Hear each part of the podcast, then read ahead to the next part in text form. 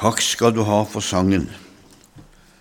Det er en nydelig sang og en nydelig utførelse av sangen. Når man synger med hjertet, da blir det bra. Da skal vi gå over til første brev i Korint, og så skal vi inn på de ni nådegavene som Gud har gitt til sin menighet.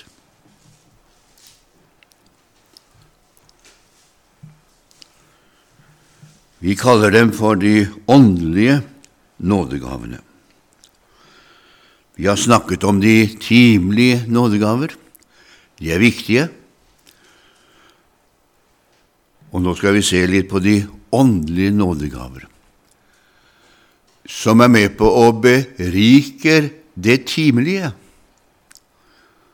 Det er fantastisk.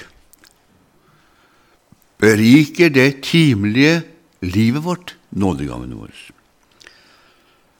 Paulus han eh, skriver til oss i kapittel 12 i første brev i Korint. Og så sier han, når det gjelder de åndelige gaver, brødre, vil jeg ikke at dere skal være uvitende. Dere vet at mens dere var hedninger, ble dere dratt og revet med til de stumme avguder. Derfor kunngjør jeg dere at ingen som taler i Guds ånd, sier forbannet er Jesus. Og ingen kan si Jesus er Herre uten i Den hellige ånd. Og hvorfor sier han det? Fordi at alle gjenfødte mennesker har Den hellige ånd i sitt indre, for det er panten som du har til innløsningsdager. Så alle har den, som er gjenfødt. Det er, Guds, det er Den hellige ånd. Det er panten på vår arv, det. Og en pant, vet du, den har du inntil du innløser den. Inntil du innløser den. Og den panten du har fått da av Jesus, den innløser du den dagen du går herifra og inn i paradis. Da innløser du den panten. Og det gjør at eh, du har rett til å komme til himmelen. Halleluja. Er det ikke herlig, da? Du har rett til det. Så det er ingen mennesker og ingen djevel eller noe av hans ånde her som kan hindre deg å gå hjem til himmelen når du går ut av tiden, for du har panten på din arv på innsiden, og du tilhører himmelen. Du kommer ikke til himmelen som en fremmed, du kommer til himmelen som et barn av Gud og har arverett til å komme dit. Er ikke fantastisk? Jeg, jeg, jeg, jeg syns det er helt fenomenalt. Og det gjør for min del, da det gjør at eh, jeg gleder meg til den dagen. Så sier noen til meg da når jeg snakker om det, er du, er du så livstrøtt? Og langt derifra. Jeg vil gjerne leve, jeg. For jeg har mye å leve for. Jeg har ei god kone som jeg har lyst til å leve sammen med. Jeg har barn, og jeg har barnebarn, og jeg har tolv oldebarn. Og og jeg har menighet, og jeg får lov til å ut og forkynne Å, jeg har så mye å leve for! Men eh, jeg, jeg, jeg, skriker ikke hvis Herren sa 'Jeg kommer nå'. Da har jeg sagt 'Velkommen skal du være', for jeg vil gjerne bli med når han kommer igjen. Lengter etter at Jesus kommer tilbake for å hente oss hjem til himmelen. Det er bare ett eneste problem med oss mennesker. Vi liker aldri å reise ifra noen. Og så blir det alltid tomt etter noen. Vi vil gjerne reise i følge. Det er det vi vil. Og Derfor ønsker vi at Jesus skal komme igjen, så vi kan reise sammen, alle sammen. Er det ikke fantastisk? Det ligger i mitt ønske. I mellomtiden så får jeg lov til å være på denne jorda og få lov til å tjene Jesus. Og for at det skal bli noe godt ut av det, så har han tenkt å gi oss altså noe mer på innsiden enn bare den hellige uttrykket, Den hellige ånd som pantet. Han vil fylle oss enda mer med Den hellige ånd. Og da kaller Bibelen det for dåp i Den hellige ånd og ild.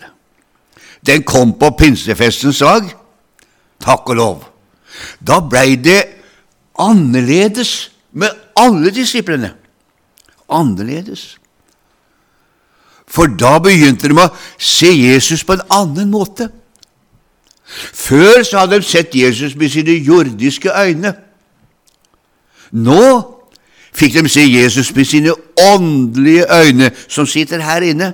Hjertets opplyste øyne fikk de se Jesus. Og da fikk de se ham på en helt annen måte. Da fikk de se nemlig nødvendigheten av korset. Da så de nødvendigheten av Jesu komme, og hvorfor han kom. Da så de nødvendigheten at Jesus for til himmelen, og at han sendte Den hellige ånd. Nå så de det her. Nå så de det her. Dette var det skrevet om igjennom Det gamle testamentet. Til og med i Mosebøkene og annen Mosebøk og tredje Mosebøk fortalte dem nøyaktig om de forskjellige prosedyrene som hadde med nemlig sabbaten, påsken og de forskjellige ofringene og pinsen og alt sammen å gjøre. Alt ligger i Det gamle testamentet. Og nå så de det. For nå ble deres øyne åpnet.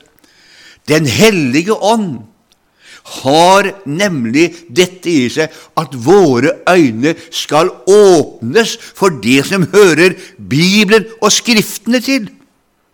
For det er bare gjennom Skriftene vi ser hvem Jesus er, og hva han har gjort for oss, og hva vi er i ham.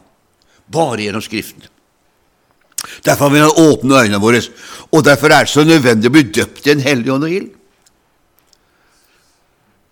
Jeg har sagt eh, Vi er så heldige, jeg sa det på Vatn, men vi er så heldige at jeg får lov til Jeg skulle jo ikke gjort det, vet du, jeg er for gammel, vet du. Men jeg er så heldig at jeg kan få lov til å tjene en menighet som medforstander i dag, sammen med Nils Petter Karlsen, en enestående forstander. Han får jeg lov til å tjene sammen med. Han spurte meg for fem år siden, er ca. fem år siden, ja, hva har vært i den menigheten siden han ble startet? Før var det en utpost til Elverum, så ble det selvstendig menighet. Så de, fikk de altfor mye, og så måtte de ut av det lokalet og det lokalet og det lokalet, og så har de kjøpt de seg et lokale som de er i dag. Og det vokser. Og, og, og, nå har vi hatt et fantastisk år, hvor vi har fått lov til å be til Gud med ufrelste mennesker og frafalne mennesker komme tilbake. Og jeg tror på en frafall og bønnebarnsvekkelse. Det tror jeg på. For dem har nemlig hørt. Dem har nemlig vært borti det. Og den som har vært borti Kristus og blitt brennemerka av Den hellige ånd, den kommer aldri til å glemme det. Aldri. Det ligger lanternt inni dem, og de kommer. Det oppdaget vi i sommeren, tenkte vi, at unge mennesker plutselig fikk syndenød mens de satt i bilen og måtte stoppe bilen og kjøre til sider og rope til Gud om frelse. Bare noen og tjue år bønnebarn. Andre igjen satt hjemme i hjemmet sitt og fikk sånn sjelenød at de sa, 'Jesus, jeg har bestemt meg, jeg vil følge deg.' Det er mange måter å komme på, vet du. Ja. Og de kom på teltmøtene og fortalte hva de hadde gjort, og Gud døpte dem i Den hellige ånd. For vi er så nøye på det. At det ikke bare å bli frelst og døpt i vann, skjønner du, du må bli døpt i Den hellige ånd og ild også. Der er Petter nøye. Og han sier, du Torstein, nå må vi be for den, nå må vi be for den. Så har han eh, kan, Nå er han ikke her, så jeg kan skryte litt. Nå har han en sånn emne. Det er ikke alle som har det, men han har det. Jeg har ikke det. Han har en sånn evne som ser når ånden er over mennesker. Og plutselig et møte så kan han si til en bror eller søster som ikke nå, nå, nå, må du be til Gud, for da er ånden over deg. Nå blir du omstøpt. Og så ber du til Gud, og så går de igjennom. Det har vært vitne til flere ganger. Han har, denne, han, har fått, han har noe medfødt i seg, og så har Gud gitt ham noe når det gjelder den åpenbaringen. Og det er herlig. Og han ser det på forhånd. Og Her ikke så veldig lenge siden så, så sa han til meg på et møte, vi var på et ettermøte, og så sa han du Torstein, sa den mannen som sitter der, sa han, han, jeg kjenner at han skal bli frelst i kveld, sa han. Så gå ned og snakk med deg, sier jeg. Gå ned og snakk med deg, sier jeg. Og så går han ned og så sier du, sa han, du, sa han, du må bli frelst i kveld, sa han. Pang, sa det, så datt han på knea. Pang, sa det bare, så datt han på knea. Og så ble frest. Og det ikke vi visste, vet du, det var at han var en araber ifra Nablus. og han ble herlig frelst. Og så eh, reiste han hjem igjen til Nablus. da. Og det gjorde at han ble totalt forandret. Og så kom han tilbake igjen. Han var i Norge flere ganger. Kom tilbake igjen og så sa du, sa han, 'Jeg må bli døpt', sa han. Ja, det kan du bli, sa Petter. Det er klart du kan bli døpt, sa han. Da hadde han fått sett det, da. For dem, det, han fikk Bibelen, vet du. Vi, vi, vi, vi gir ut Bibelen til nyfrelste. Og så ble han døpt. Og det gikk veldig bra, det. For Jeg kan ikke døpe meg i Nablusand, for da blir jeg drept, sa han. Så det går ikke, jeg er nødt til å døpe meg her, sånn. Så går det en stund til, og så plutselig så dukker han opp igjen sammen med mora si. Og da hadde det nye livet hans smitta over mora hans. Og da hadde, ville hun ha det samme.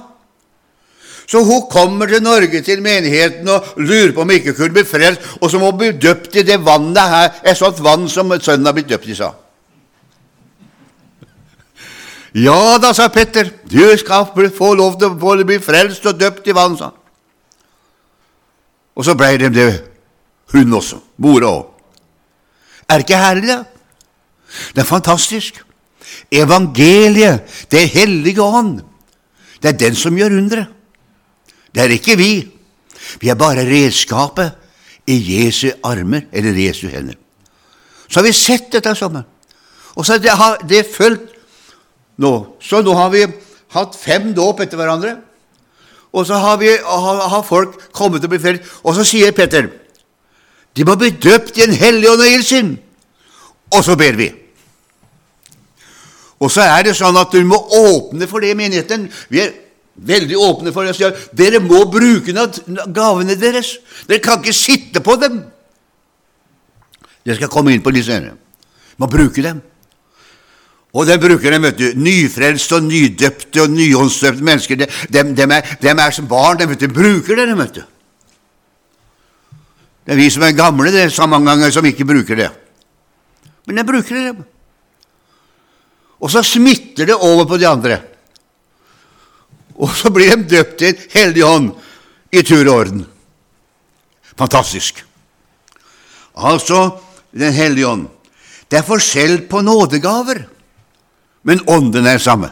Kommer inn på det nå. Det er forskjell på tjenester, men Herren er det samme. Det er forskjell på kraftige virkninger, men Gud er det samme, som virker alt i alle. Takk og lov. Du trenger ikke sitte og være misunnelig på naboen. Du har det samme sjøl, og du kan få det samme sjøl. Bare begynn å bruke det. Men åndes overbare blir gitt til enhver til det som er ganglig. Fenomenalt. Da, da kjenner han til det også. Da får ikke du det akkurat samme som meg. Du får det som er ganglig for deg. Det får du. For én blir gitt visdomstale ved Ånden, annen kunnskapstale ved den samme ånd, en annen tro ved den samme ånd, en annen nådegave til helbredelse ved samme ånd, en annen kraft til å gjøre undergjerninger, en annen gave til tale profetisk, en annen gave til prøve ånder, en annen for ulike slags tunger, og en annen tydning til tunger. Alt dette virker den ene og sanne ånd, som deler ut til hver enkelt ettersom han vil. Skjønner du hemmeligheten? Vi er nødt til å få det ulike. For hele menigheten skal være i aksjon. Jeg har en god venn, jeg, nede ved Haldenkanten. Han driver et stort byggefirma. Har gjort det i mange, mange år. Som har bygd opp. Han har fire, han har fem gutter. Og disse guttene er med i dette firmaet og jobber. Bare én av guttene har overtatt firmaet sammen med faren, mens de andre er med og jobber som arbeidere. Og så har han barnebarn som går inn i firmaet og jobber. Men de har ikke utdanna seg alle sammen som rørleggere eller snekkere. Å nei da! Noen er rørleggere, noen er snekkere, noen er elektrikere. Han har hele spekteret for at firmaet skal få lov til å dekke alle behov ute på Hvaler. Sånn er det i åndenes verden i menigheten nå. Han har ikke tenkt at alle sammen skal ha det akkurat det samme. Nei, hele spekteret for å dekke hele menighetens behov. Slik at menigheten får tilfredsstilt det den trenger, og mennesker som kommer til våre møter, får de opplysningene som de behøver. Hvem kan vite hva som bor i et menneske uten menneskets ånd, da? Jeg kan ikke vise hva menneskene har i sitt indre og tenker på og bærer på, og de kommer til møte, men Ånden kan vite det. Og derfor bruker Ånden en eller annen person i en menigheten, i lokalet, til å fortelle det mennesket hva mennesket trenger, og hva mennesket kan gjøre. Ånden gjør det, for det vet jeg. Og vi har sett det gang på gang hvordan ånd har åpenbart ting igjennom nådegavene i forkynnelsen, i tungetale, i profesi og andre ting, så han avslørt ting i menneskets liv som bare et menneske som har det, kjente til. Men Gud avslører ikke alltid og, og stopper der. Han har også botemiddelet for å hjelpe dem for å løse dem ut ifra det. Det er det som er så fine De åndelige nådegaver, her finner vi dem.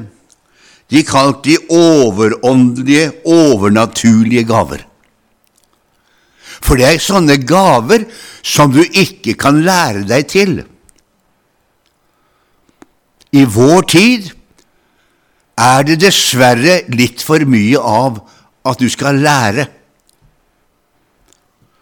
Du skal lære egentlig å ta litt unger. Det har kommet igjen, det. Kunnskapstale er veldig populært i vår tid. Jeg har vært på noen møter hvor, hvor, hvor, hvor de kommer med kunnskapstale. Og, og så sier det en per gang Du har vel et kunnskapsår, du, sier og ja, den der ungdommen, vet du, den tror på alt sånt når han sier noe. Ja, så sier, og jeg husker, ja, det var en som hadde så vondt i kneet. Så jeg har, Det var en jente. 'Jeg har så vondt, fikk så vondt i kneet', sa og så sto hun sånn. Og det er noen i salen her som har så vondt i kneet. De kaller det for kunnskapstale. Så, så, altså, så, da må du komme fram, så skal hun be til Gud for deg. Så blir du helbredet. Jeg er litt nysgjerrig òg, jeg. Så kommer det et menneske fram, og det er klart en, en stor sal med masse mennesker. Så klart det, det fins mennesker som har vondt i kneet. Og så går det mennesket fram, og ja, det er bedre Gud for å Men mennesket går like dårlig tilbake med kneet sitt. Så tar jeg tak i det predikanten. Du, sier jeg, dette er bløff, sier jeg.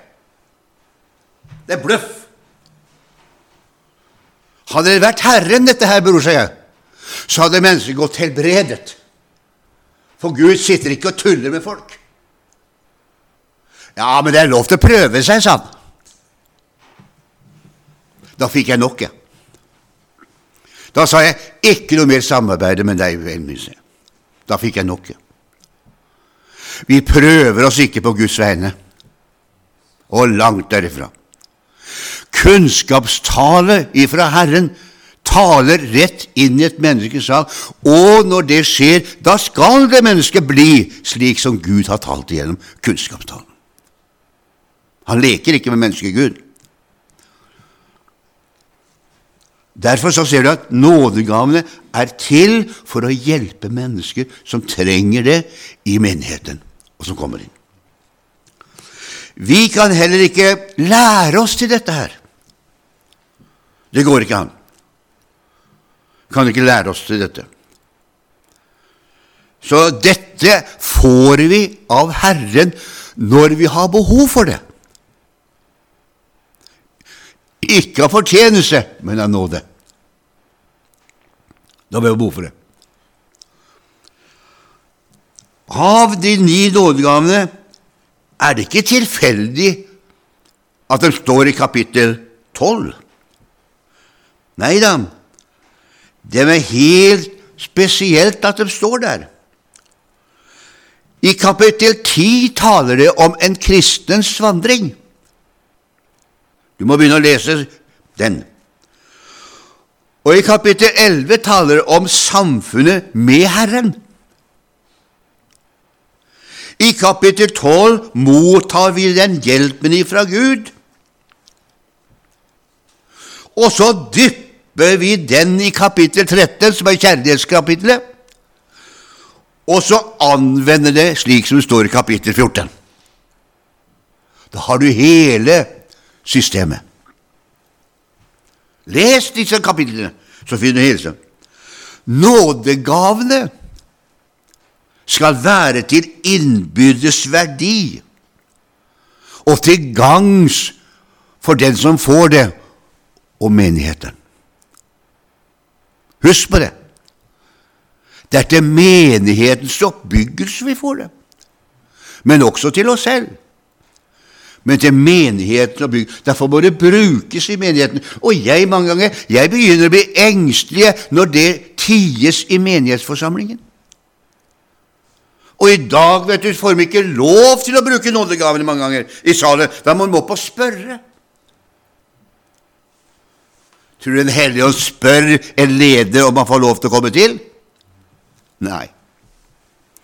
Men du kan stenge han ute. Han spør ikke.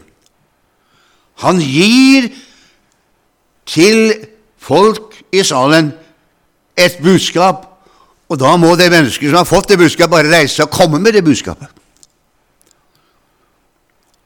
For da vil Helligånd ha noe han vil ha sagt. For Den hellige ånd som egentlig må lede menighetens møter slik at den enkelte i menigheten får dekket behovet sitt når han går ut igjen ifra møtet. Nådegavene skal være med å berike først og fremst Guds liv, og så berike menigheten. Og Derfor må vi be at vi ikke mister de nådegavene, men ta vare på dem. For det går an å om ikke du mister dem helt, så går det an å få så støv over dem at de ligger støvbelagt. De ligger der. Du må få rista støv ifra dem, så vi kan få lov til å bruke dem. Uten den gudsåpenbarelsen som vi finner igjennom disse nådegavene, som er med å forsterke de naturlige gavene våre, uten dem, salvesen, vil ikke nådegavene fra Herren bli best, hjulpet på den beste måten, og blir ikke til den rette velsignelse. For det skal velsigne og løfte menigheten. Derfor har vi de nådegavene. Nådegaven er ikke et tegn på om man er åndelig.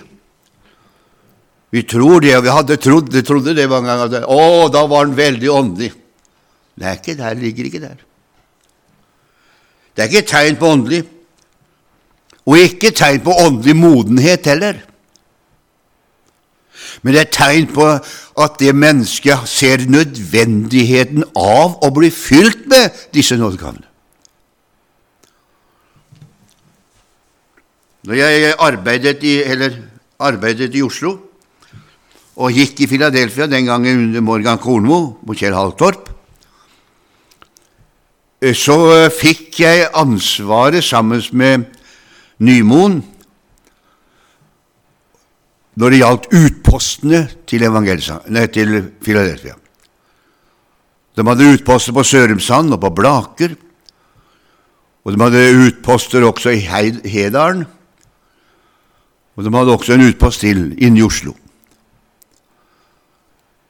Og Der hadde vi møter. Det var møter hver eneste uke på de forskjellige utpostene.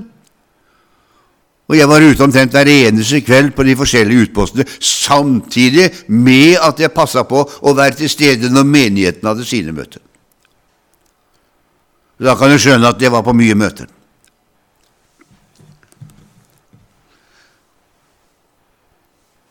Så oppdaget jeg, for jeg sjøl kom fra Notodden og inn i Philadelphia Oslo, og det er ikke lett å komme til en ny menighet. Det er ikke lett å komme til en ny menighet. For du kan gå i en ny menighet uten å bli sett. Det er ikke lett. Men jeg tenkte med meg sjøl, for jeg var såpass gammel i tralten og gjaldt menighet, jeg er jo vokst opp, at jeg var på innsiden. Jeg kan ikke stå på utsiden, jeg må på innsiden. Så jeg gikk litt på, jeg, vet du. Så jeg sa det jeg til Morgan Kolmo, for jeg kjente jo han fra jeg var liten. Er det ikke noe jeg kan gjøre i denne menigheten, da, sier jeg. Er det ikke noe jeg kan gjøre? Jeg vil ha noe å gjøre, Morgan, sier jeg. Jo, det kan du, sa han. Du kan bli med på utposten, sa han. Ja, det kan, ja vel, sa jeg. Da gjorde jeg det. Og så Seinere ble jeg spurt om en annen dame som spurte kan du være søndagsskolelærer. sa han. For du er jo på søndagen her, på søndagen her med ungene dine, sa han. Kan du ikke du være lærer samtidig? sa han. Jo, det kan jeg gjøre, sa Nok arbeid. Og så oppdaget jeg at til menigheten kom det flere unge mennesker, jenter og gutter, som begynte på forskjellige skoler og utdannelser i Oslo. Og det kom fra bygdene og rundt omkring. Og disse menneskene de var på søken etter en menighet å gå i. Så sier til Toril her må vi være på vakt, se. For det er så mange som har vært innom og blitt borte igjen. Så vi begynte å stå i døra. Og Torleif fenomenalt jeg hilste på folk og spørre og grave. vet du, 'Kommer du fra? Hva gjør du her?' og alt dette her. Så står vi i døra og huka inn den ene utbygden etter den andre. Og så lokket vi dem med middag. Ja, Det er fantastiske forskjellige gaver vi kan For Tore var flink til å lage mat. Og hun var hjemmeværende. Og, og, og lokket dem med middag og sa 'Å, vil du bli med hjem og spise middag i dag?' Å ja, sa dem. vet du. De var jo glad for å få, få noe kjennskap. Til slutt så satt vi med 20 ungdommer. 20 stykker.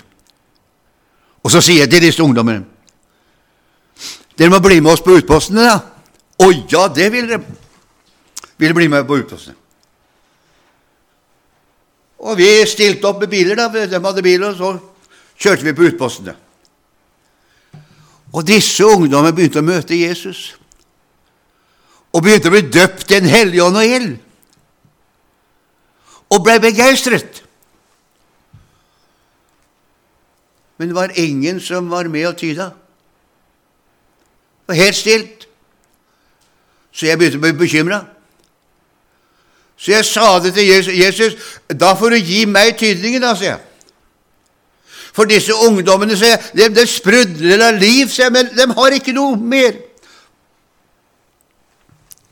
Så gjorde Gud det.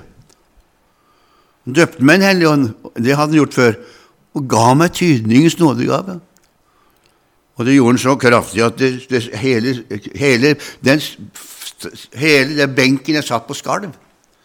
Og svigerinna mi som satt på samme benken, som var ufrelst, hun hadde sagt det til kona mi 'Hvorfor tydet ikke Torstein i kveld?' Det, han fikk jo tydninger, sa hun.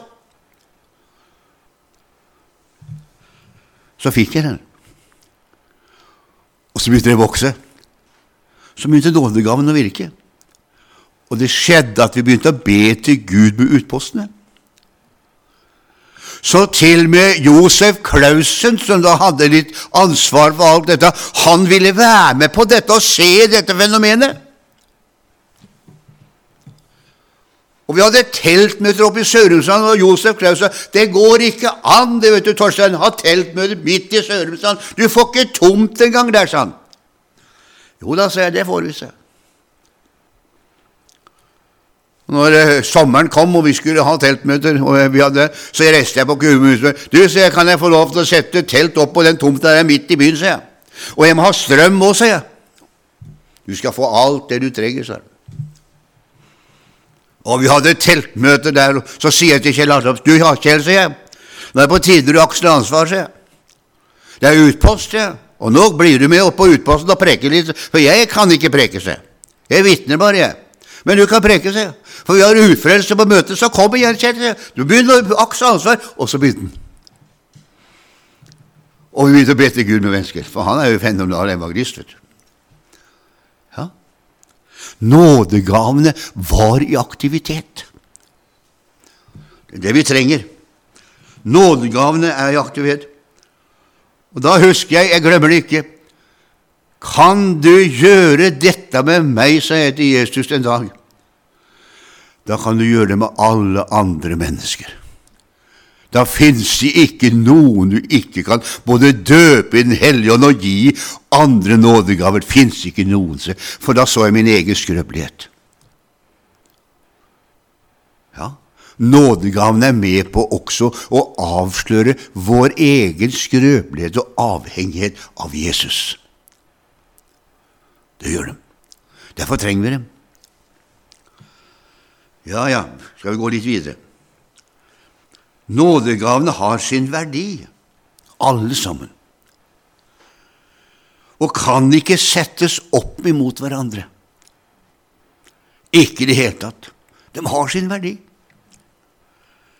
Det er forskjell på nådegaver, leste jeg, men ånden er den samme. Takk og lov. Er du ikke glad for det?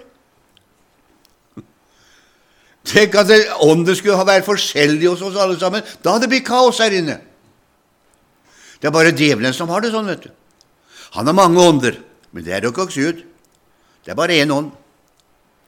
Treenigheten er bare én ånd. Djevelen har mange ånder.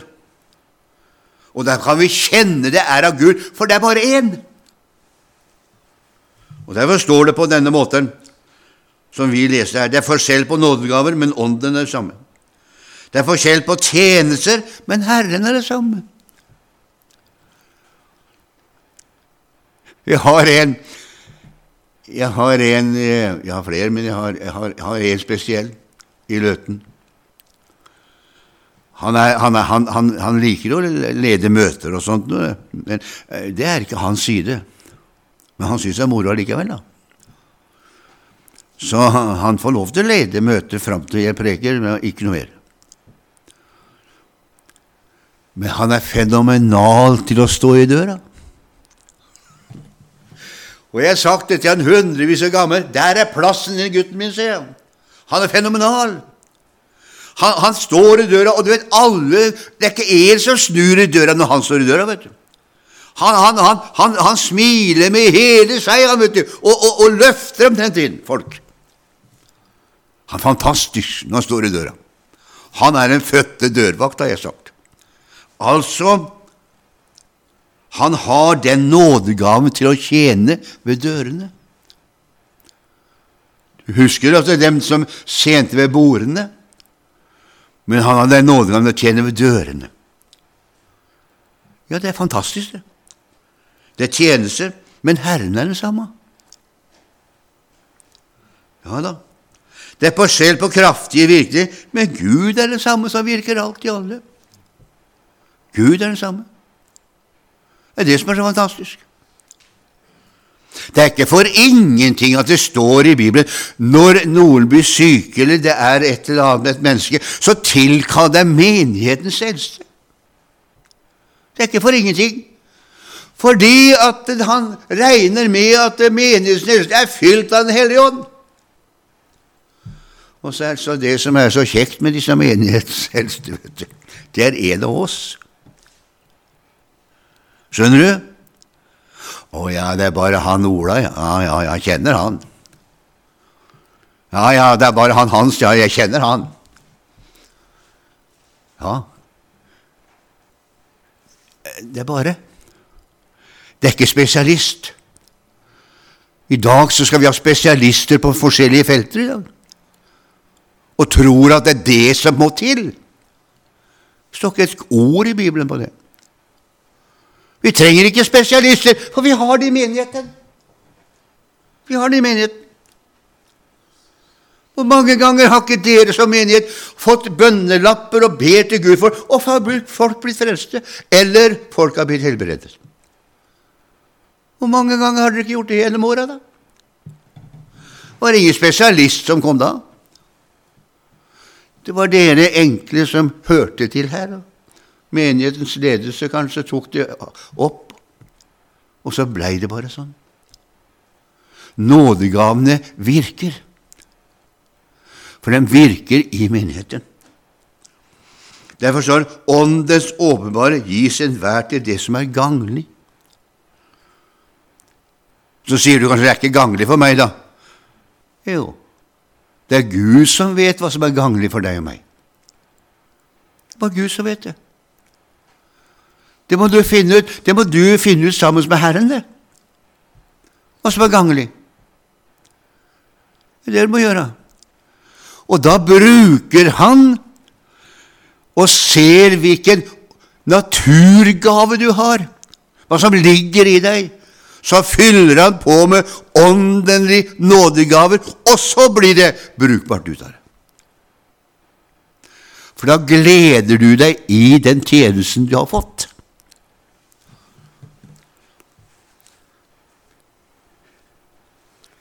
Når jeg ble forstander, så må jeg si det at eh, jeg hadde ikke søkt på det sjøl.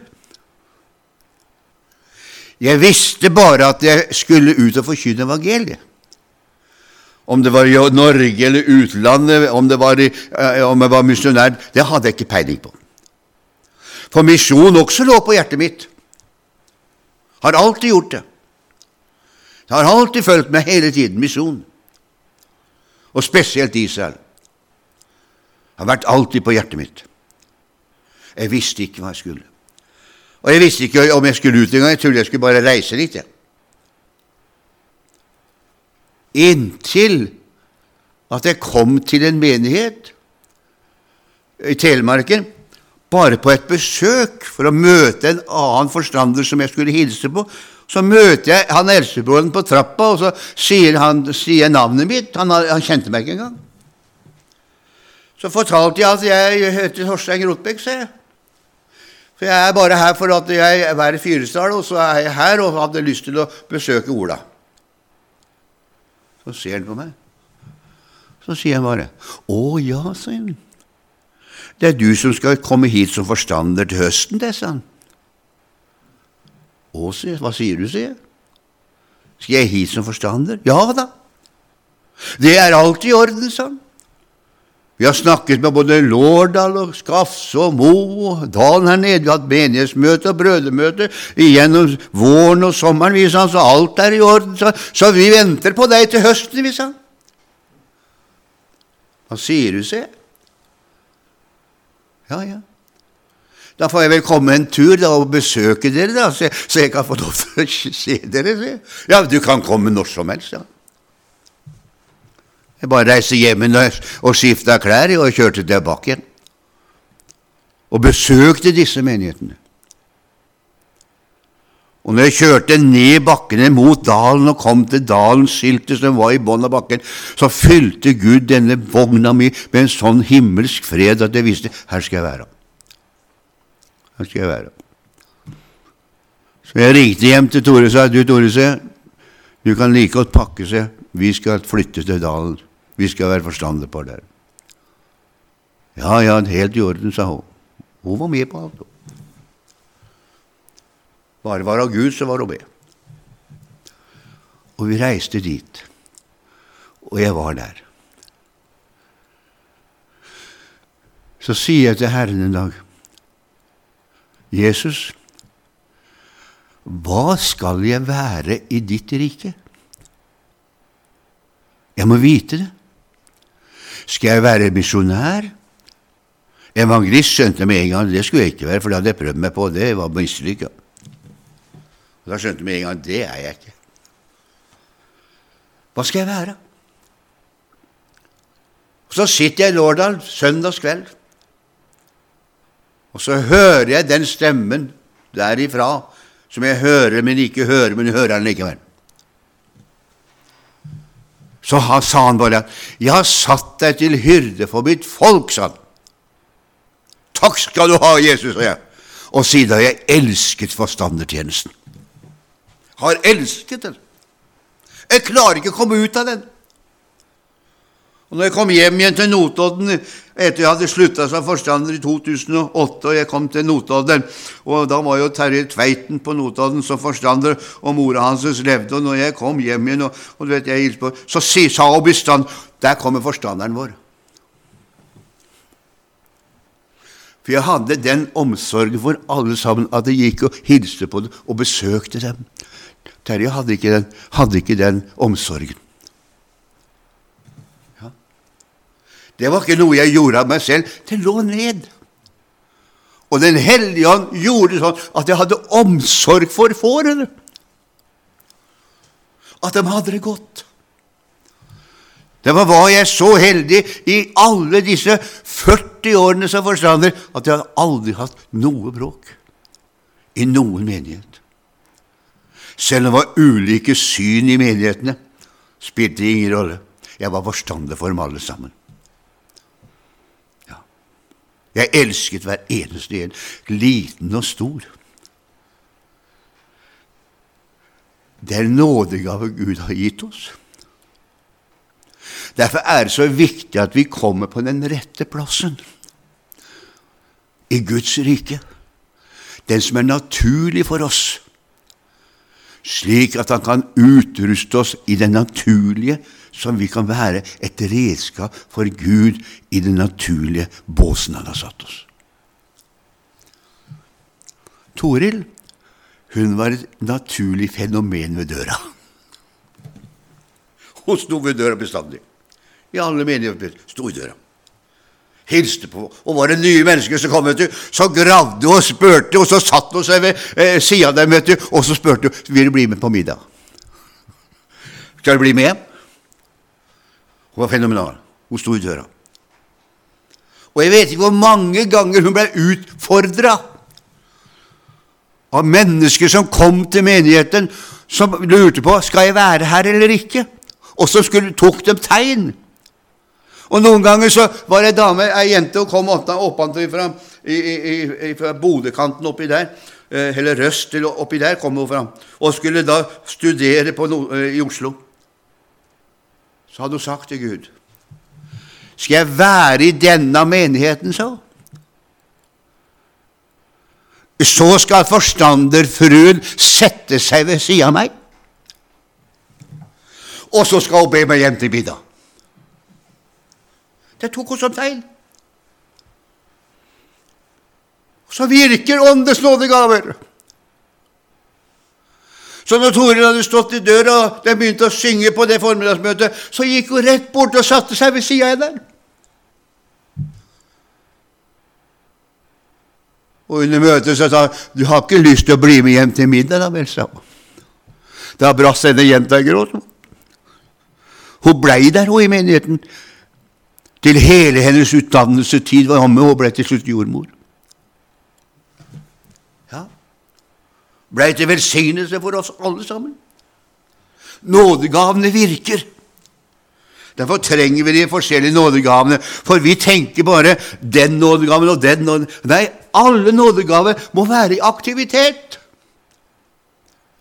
Må være i aktivitet.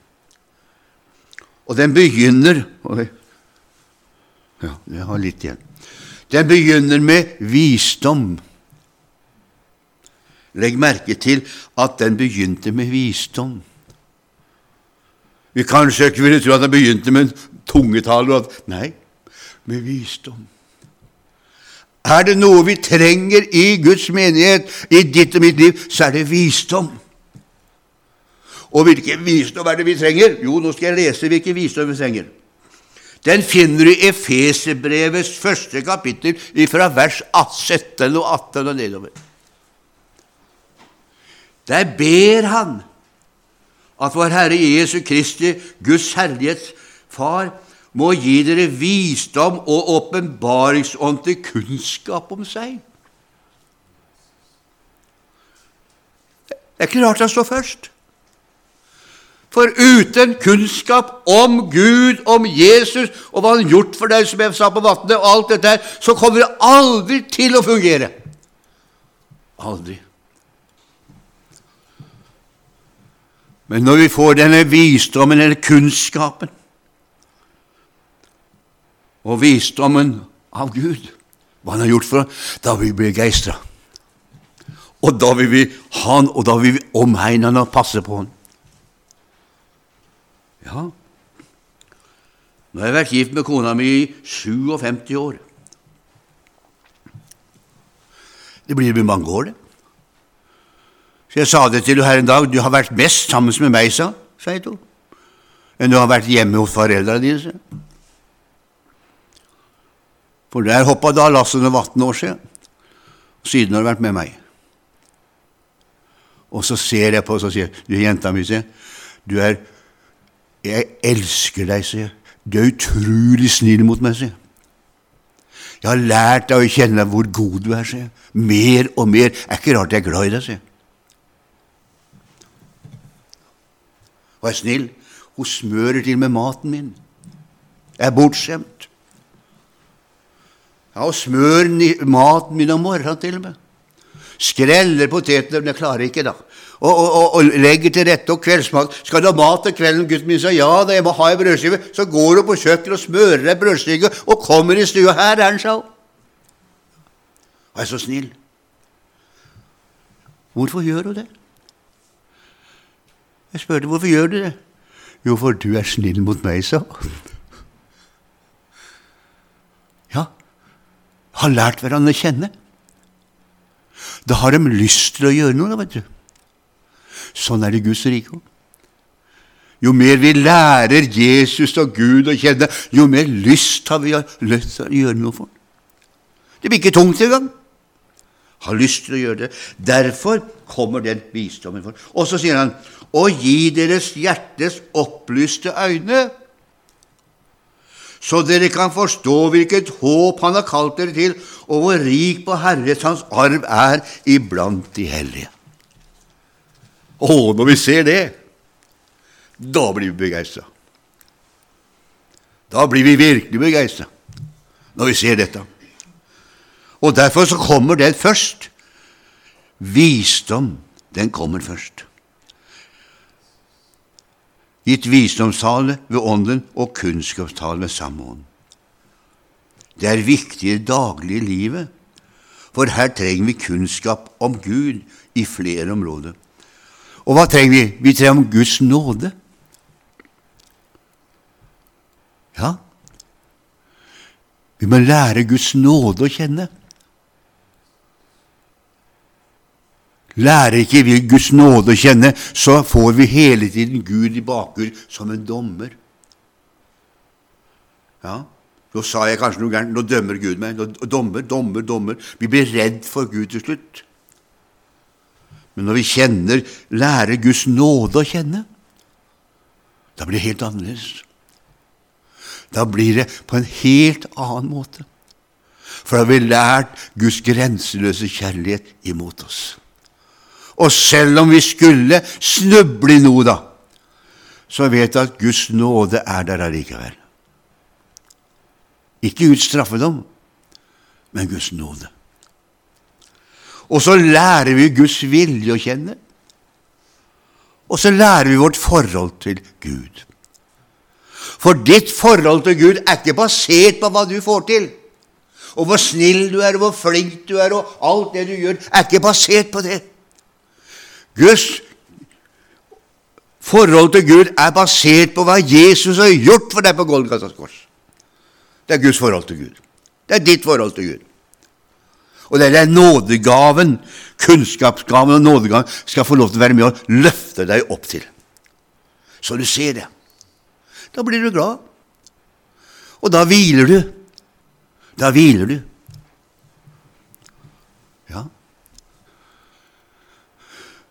Jeg spurte mora mi om hun var engstelig. Hun skulle dø. Hun hadde fått flere hjerteinfarkt og lå bare og venta på ett til. Men da kunne det bli det siste. Så satt jeg ved sida av Spurte er du engstelig, mor. Så kikka hun på henne. Nei, gutten min, sa hun.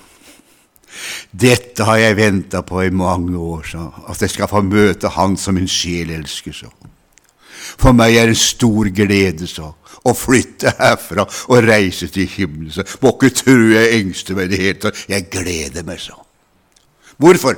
Hun hadde lært han å kjenne. Hun hadde lært han å kjenne. og visste hva hun gikk til. Det er fantastisk. En annen tro ved den samme ånd. Troens gave er ikke noe som kommer og går, men den er der. Det er ikke noe du hopper ut av inn hos deg. Den er der. Troen er der, den. Du tror. Hva tror du på? Du tror på det fullbrakte verket. Det er det du tror på. Du tror det Gud har skrevet og sagt i sitt ord. Så enkelt er det. Det tror du på. Kjenn, vet du om alt sammen? Vet du det? Nei, nei, nei. nei. Å, nei, nei. Men du tror det likevel. Du tror på det. Det er troens gave. Jeg tror allikevel det. Om alle andre ikke tror, så tror jeg. For jeg tror på en levende Gud. Fantastisk. Og det trenger vi i vår tid, da troen begynner å tas fra oss.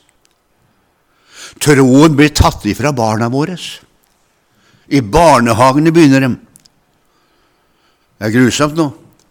De begynner i barnehagen å ta ifra barna tro. For barna, dem tror på Gud, hvis de bare får høre om det. De tar det fra dem. Ungdommen skal ta det fra dem. Manndom, vi skal ha vekk Gud, ha vekk troen på Gud. Bare tull, sier de i vår tid. Vi er langt inn i endesiden, vet du. Troen.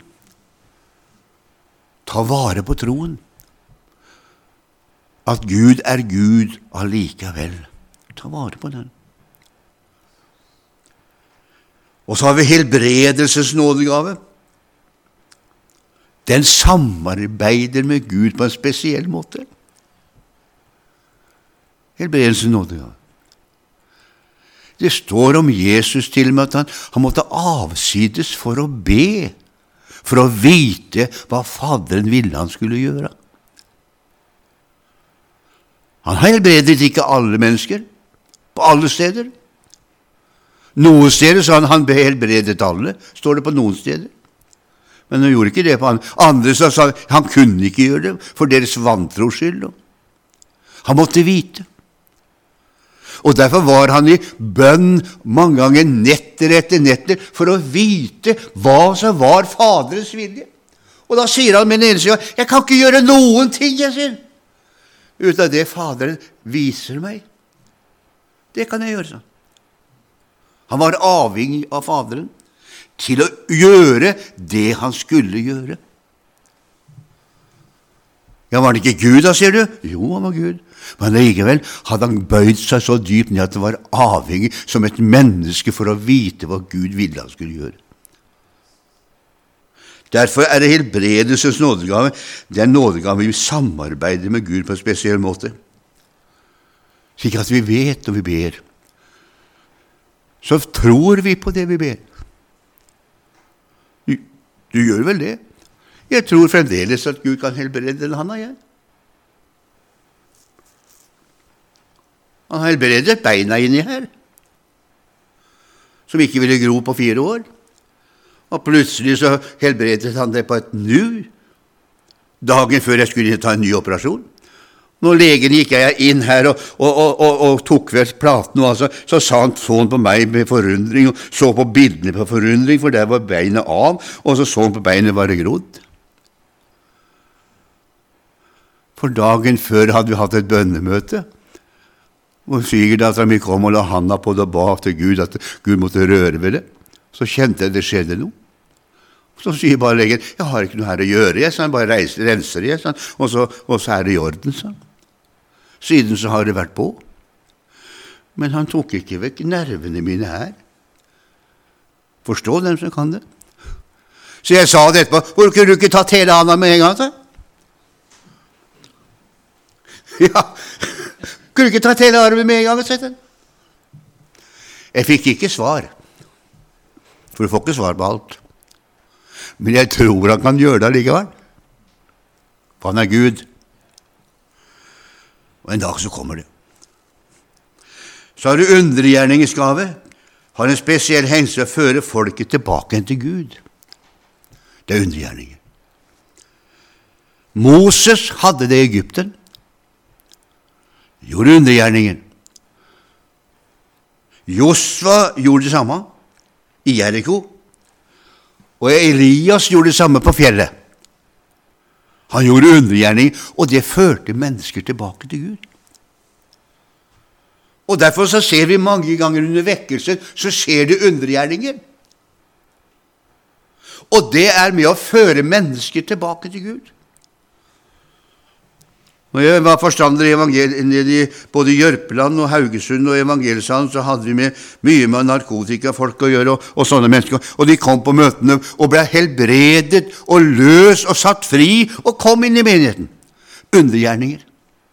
Og hva som skjedde? Det skjedde at mennesker rundt dem og rundt omkring i Oslo, ti mil omkrets, kom kjørende inn til Evangelsalen for å se undergjerningene. Det var fullt både på galleriet og salen over. Det var stappa fullt. Som ville se dette undergjerningen av disse guttene og jentene som sto på plattformen og sang og vitna. Som resulterte i at det ble frelst, mange av dem. Ja.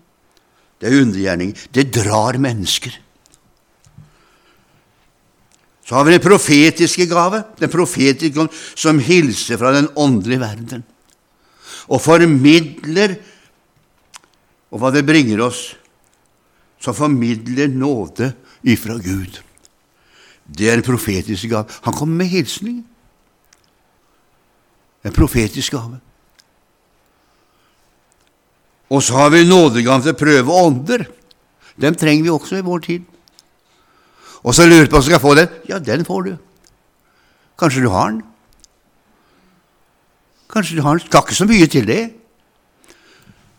Det er bare at du kan møte mennesker på det vei det, som begynner å prate om ditt og datt, og, og holde på, så kjenner du inni at det har ikke samfunn med dem engang. Har du lagt merke til det? Til og med predikanter som utgir seg for å være det, så, så har jeg kjent jeg har ikke åndssamfunn med engang. Det er ikke samfunn. Det er noe som er prøveånder. Det er ikke samfunn. Da må du bare holde deg fra dem. Hold deg vekk fra dem. Paulus sier at vi ikke har noe med sånne å gjøre til. Samfunnsånd. Og Jeg husker jeg spurte Hans Svartdal en gang på en konferanse. Ja, ja, broder Hans, du har vel samfunn med alle som sitter der? Langt derifra, sa Jeg har ikke det, sa han. Dessverre, sa han, så har jeg ikke det. Samfunnsånd. Prøve ånder. Ikke alle som roper 'Herre, Herre' kommer inn i Guds rike. skjønner du. Det er bare dem som gjør min Faders vilje. Altså, Det er veldig viktig, og særlig vi er inne i en forheksa tid. Med så mye som dukker opp overalt. Og alle påroper seg å være de rette. Ja, vi må prøve ånder. Vi er inne i en religiøs verden. Og den religiøse verden har ingenting med Guds verden å gjøre. De kan gjerne få til en hel del ting, men har ikke noe med Guds ånd å gjøre. De fører ikke mennesker inn i åndelige dybder. De fører mennesker bare inn i lek og det som er morsomt. Og da sier jeg til dem, jeg, da blir de borte etter hvert når leken er borte. Det er ikke morsomt lenger. Da blir den borte, dem òg. Så skal vi avslutte, for nå er klokka åtte, med tungemålsgaven og tydningene. Tungemålsgaven, det er en nådegave som du kan få lov til å bruke, også i ditt bønneliv. Det er veldig flott. Du kan få lov til å tale hemmeligheter i ånden. Ikke alltid at du skjønner hva du taler sjøl engang, men du kjenner det har virkning. Du kjenner det har virkning. I åndens verden så har det virkning. Og så får du lov til å bruke disse nådegaver, tungemålsnådegaven. Så kan du bruke det i tjenesten for Gud i menigheten. Og så kommer Gud med en tydning og forteller hva han vil, og hva han kan gjøre. Så løfter han menigheten opp på et litt høyere nivå i åndens verden enn det menneskelige. Derfor trenger vi de ni nådegavene iblant oss. Og de er mer iblant oss enn det vi tror. Mer iblant oss enn det vi tror. Det er ikke alltid du merker det, men det er mer iblant oss enn det vi tror. Så vi må ikke tro det at det ikke finnes. Den finnes midt iblant oss. Det er mennesker som ikke sier noen ting, men har det på innsiden. Ja, sier ingenting, men de har det på innsiden og kjenner det. Dette er ikke riktig. Dette er galt. Eller dette er riktig. Dette er for Herren. Ja da, så kjenner dette. Så må Gud hjelpe oss i den tid vi lever, at dette får funksjon i vårt indre. Dette var undervisning. I morgen skal dere få en annen preken. Gud velsigne dere alle. Amen.